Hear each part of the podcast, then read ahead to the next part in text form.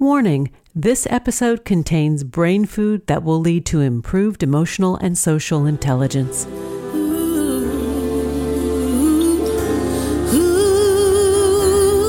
Hello, and welcome to our new short format servings of consciously prepared brain food designed to improve your mental fitness.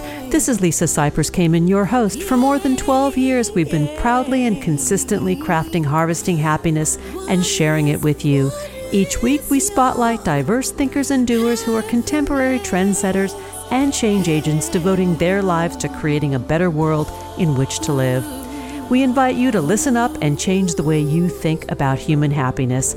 Our award winning content is fresh, optimistic, and purpose driven media that promotes well being from the inside out. Alrighty then, let's dive in. Good morning, good afternoon, and good evening, wherever you are. Thanks for joining me on today's show, where you will learn about hygge and happiness. The good life is always fashionable. My guest today is Meik Wiking. Meik is the CEO of the Happiness Research Institute in Copenhagen and one of the leading experts in global happiness, committed to understanding happiness, subjective well being, and quality of life. Meik works with countries across the world to discover and explore global trends of life satisfaction. Besides his work at the Happiness Research Institute, he is research associate for Denmark at the World Database of Happiness and member of the Policy Advisory Group for the Global Happiness Policy Report.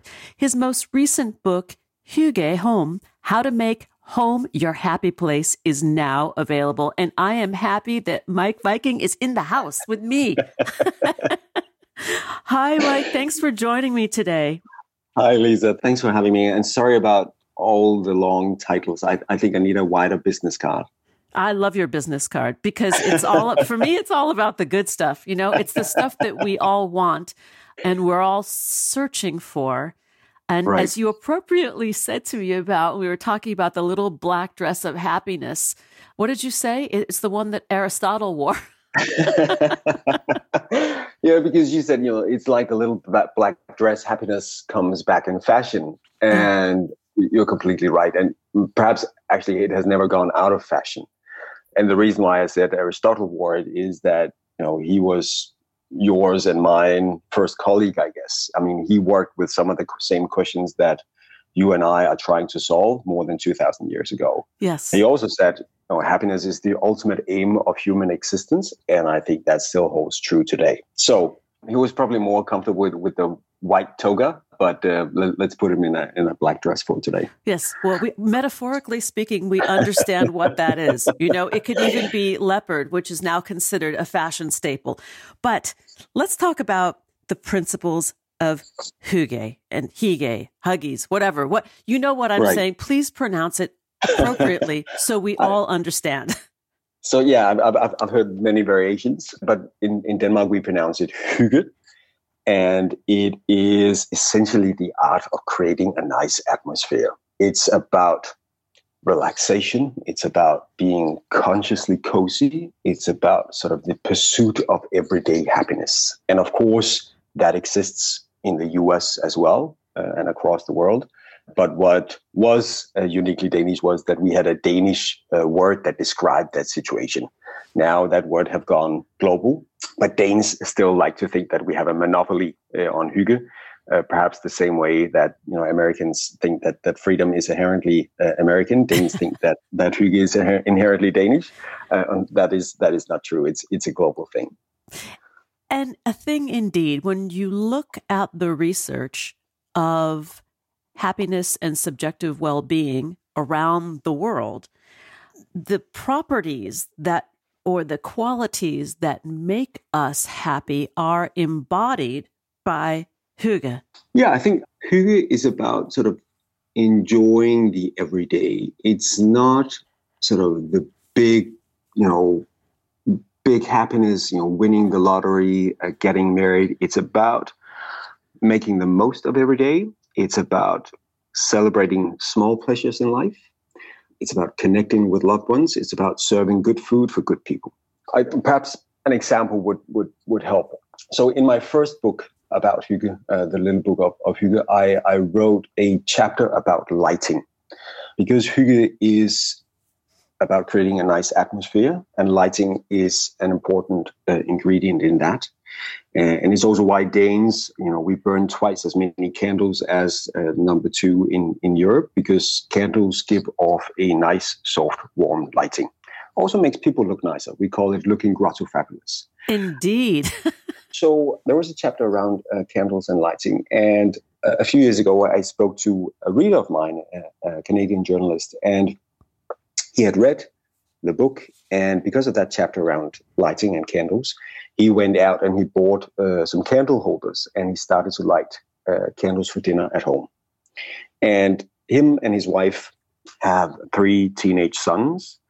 And at first, when uh, when this guy started to light the candles, the boys they started to tease their dad. You know, dad, what's going on with the candles? Do you want to have some romantic time with mom? Should we leave? um, but he told me uh, eventually the boys, they were actually the ones that started to light the candles for dinner. And it became this ritual of food and fire. And uh, I think the most important thing he said was our family dinners now last 15 to 20 minutes longer because the candles, the change in atmosphere changes how, how the boys interact. So instead of just sitting down as teenagers do, shoveling down their food. They sit down, they sip their wine, and they talk about their day. And I thought, isn't it interesting how a little change around the dinner table changes how our family interact? And that, that became the sort of the, the, the seed for the new book. You know, how can we stack the deck in our favor in terms of designing our homes so we achieve a higher level of everyday happiness? And I think it goes further than that, Meik. It's not only designing our home and our environment, but also our lives, right? You know, setting a more intentional roadmap for the things that make right. us feel at ease, calm, connected, the qualities that you speak of. Yeah, and, and I think it's sort of embracing two things. First, it is sort of embracing the the old stoic sort of you know mantra of understanding the, dif- the difference between what I can and cannot control. So I can't control, you know, there's just been an earthquake in Syria and Turkey. There's a war in Ukraine. There's been a global pandemic. I can't control any of those things, but I can control what we're having for dinner tonight, and I do have some influence over what is the atmosphere going to be around the dinner table. Uh, so that is what my focus is. And and secondly, you're also a student of happiness, and you understand that you know, happiness is both how do we feel here and now, and also how happy do we feel overall. You know, how is our satisfaction with life? And I think by accumulating and focusing on experiencing positive emotions on a daily basis, well, over time we will see that hopefully will correlate also with a higher level of life satisfaction. So I think the small things matter. Our everyday matters. It's what we have in abundance. Um, and I, I, like to focus on sort of finding a little bit of, of happiness in my day to day life. I agree with you. What I find sort of speaking to what you're talking about, the candlelight, is the having these small little beautiful touches to our everyday life, like using even a, a cloth napkin or, you know, putting on soft music or the fire if you have a fireplace or you live in a in a cold climate. These little things also force us into the present moment. Right. And uh, you mentioned the, the fireplace, and I think it's it's also interesting to see. I've looked at I think it's Google Trends. Where in the U.S. do people search? Where do people Google hygge?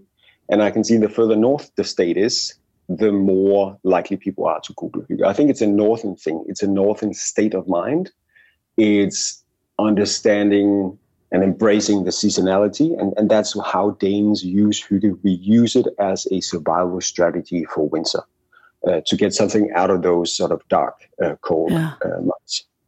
And when we look at the design aesthetic of Danish design, right? It's a very high level of design, you know, very crisp. There's not a lot of excess to the design.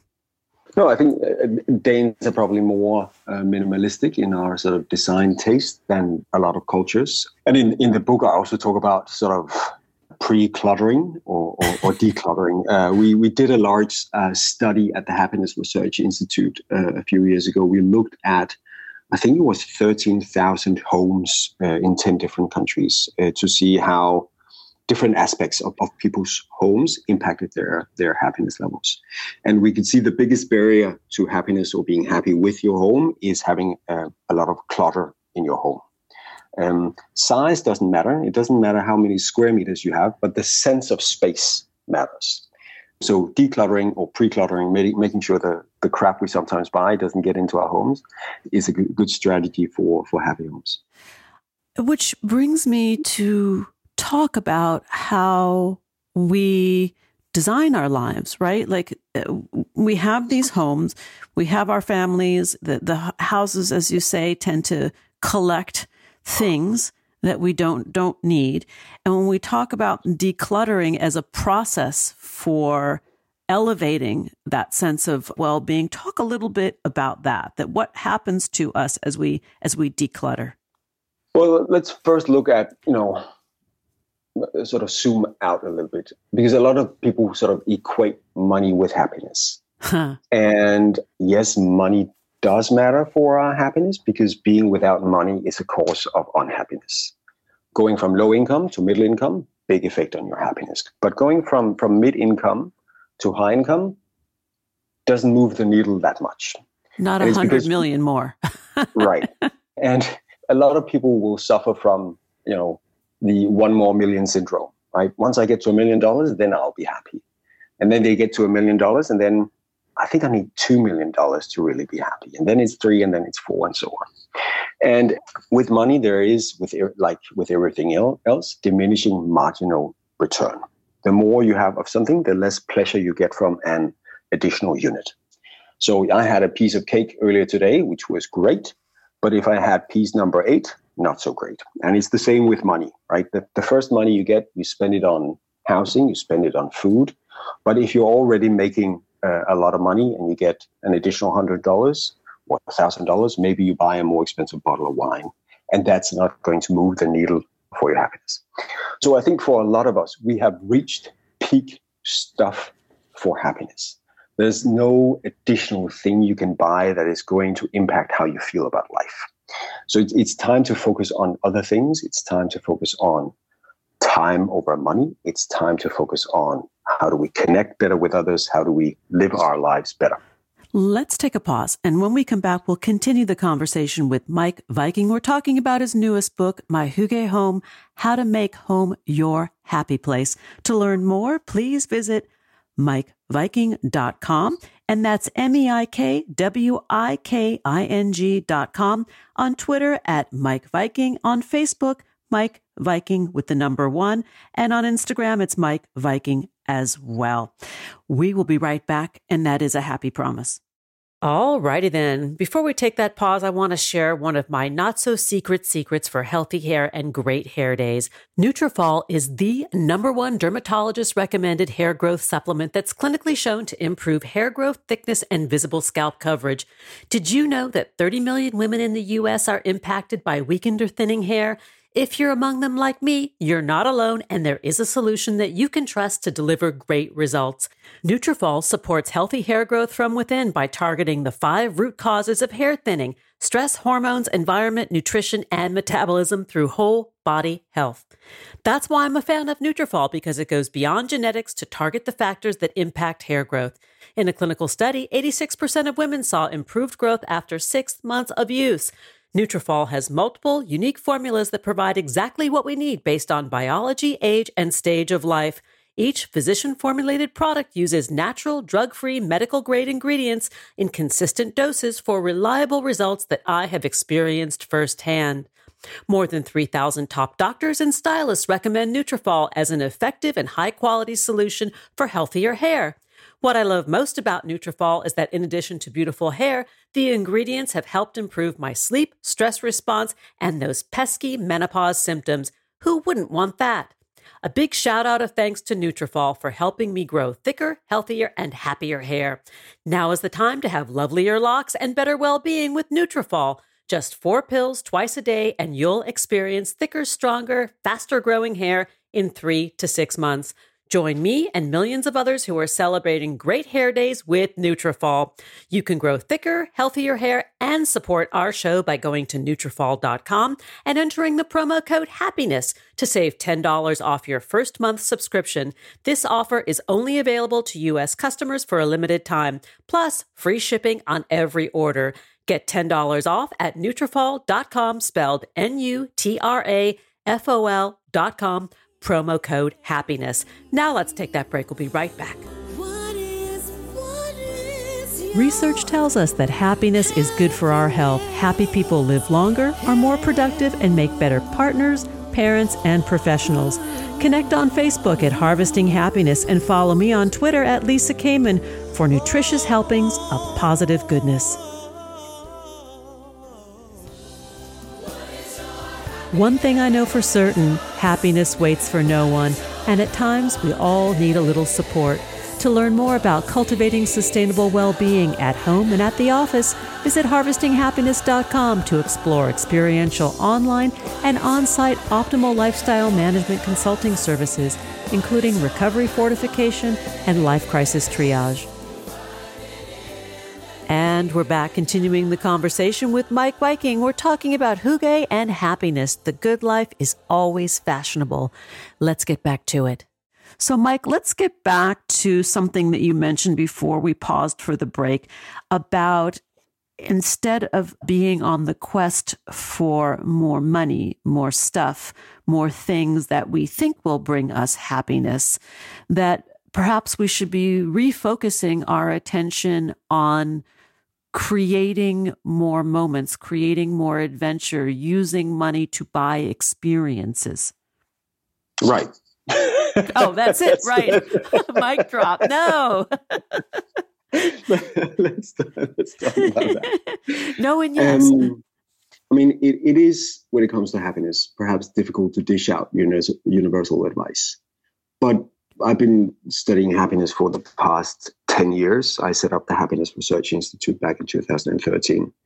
Um, and, and, the more conversations I have with people like you, but people from, I think I've spoken to people in, in 40 different countries by now, the more I see how similar we are. You know, we might be American or Danish, but we're first and foremost humans. So we can see we experience the same drivers and barriers for happiness. So, so when it comes to us wanting to boost our day to day mood. In Denmark, we often talk about using something called the ABC for mental health. So, ABC standing for act, belong, commit.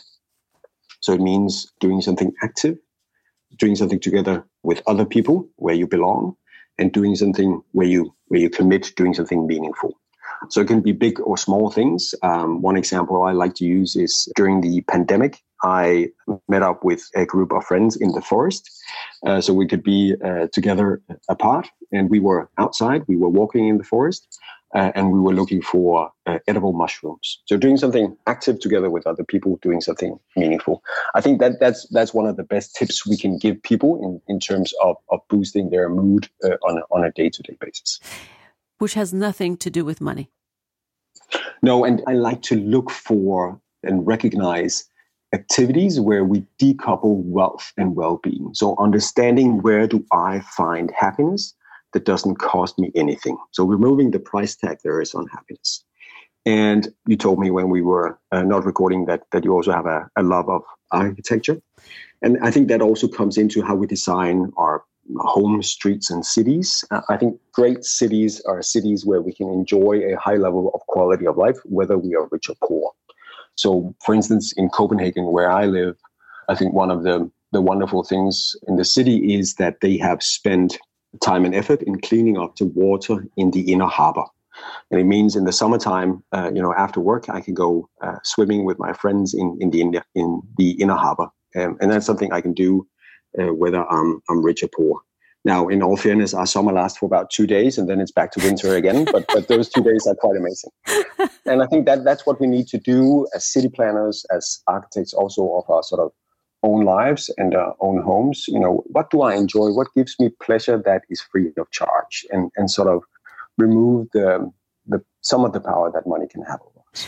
And it's interesting when you talk about architecture or how we design spaces, whether it's our, our homes or the places of work or public gathering.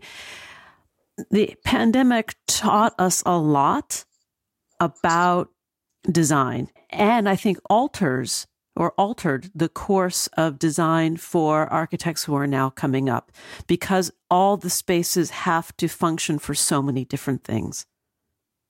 Yeah, and, and I think a lot of us also sort of we got an underlining of how important our homes are because we spent so much time in our homes, we spent so much time indoors, and that was actually uh, also the case pre-pandemic, but it was certainly the case during the pandemic.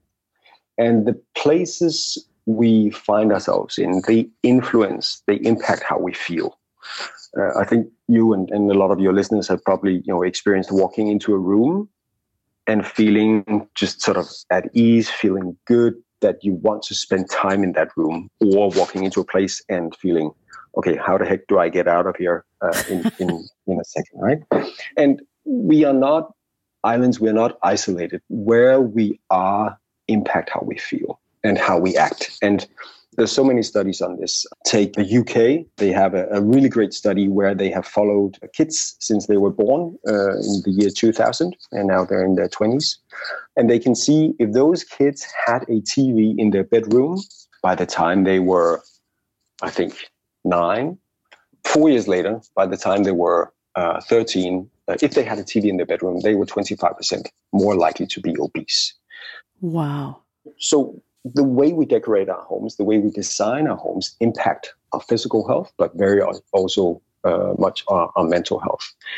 So in the book, I like I like to talk about these different things and also how we can sort of do little design hacks to live better. Uh, one uh, easy tip uh, for our listeners is they should um, redesign their their fridge in the UK, I'm sure also in the US, uh, there is a lot of food waste. So we buy a lot of food and we don't use it in time and it goes to waste. Yeah. Uh, in the US, I would assume it's over a thousand dollars per household per year. And that was even sort of pre-inflation uh, prices. So in, in my fridge or in our fridge, what we've done is we have what I call a retirement shelf. So it's the most visible shelf in the fridge. So when I open the fridge, that's where I see the retirement shelf, where we put all the food we eat, we need to eat in the next couple of days. So instead of finding sort of those red peppers up behind the strawberry jam three months from now, I work them into tomorrow's lunch or, or uh, this evening's dinner. So that's a simple hack just to reduce food waste. And you know nobody likes to waste food, and uh, everybody likes uh, red peppers, so uh, let's let's work them into dinner tonight. It makes perfect sense, and these little life hacks do make us happy. Like I don't know about you, if we're talking about you know refrigerator design, interior design of the refrigerator, when I use up the bottoms, what's left in all of those little jars of jams and sauces and things like that, and I clear it out, and there's space, I have a happy moment. Right. right. it's very satisfying. it is yeah, and, and happiness can take you know very very different forms, and that's that's one of them. You know, scraping out the last bit of the uh, strawberry jam in the jar. I think that could be a definition of happiness. Yeah. Which reminds me, we didn't talk about that, but a couple of years ago, we also opened a happiness museum here in Copenhagen. Oh, I got to come over. I got to be there. Right, right. Let me know when you're here, and I'll I'll give you a tour. It, oh, fantastic! It, it's a small museum it's a, it's a small museum about the big things in life. But my favorite room is a room where we have asked people to write down on post-its what happiness is to them. So that's where you could write the you know scraping out the last bit of jam in the strawberry jar.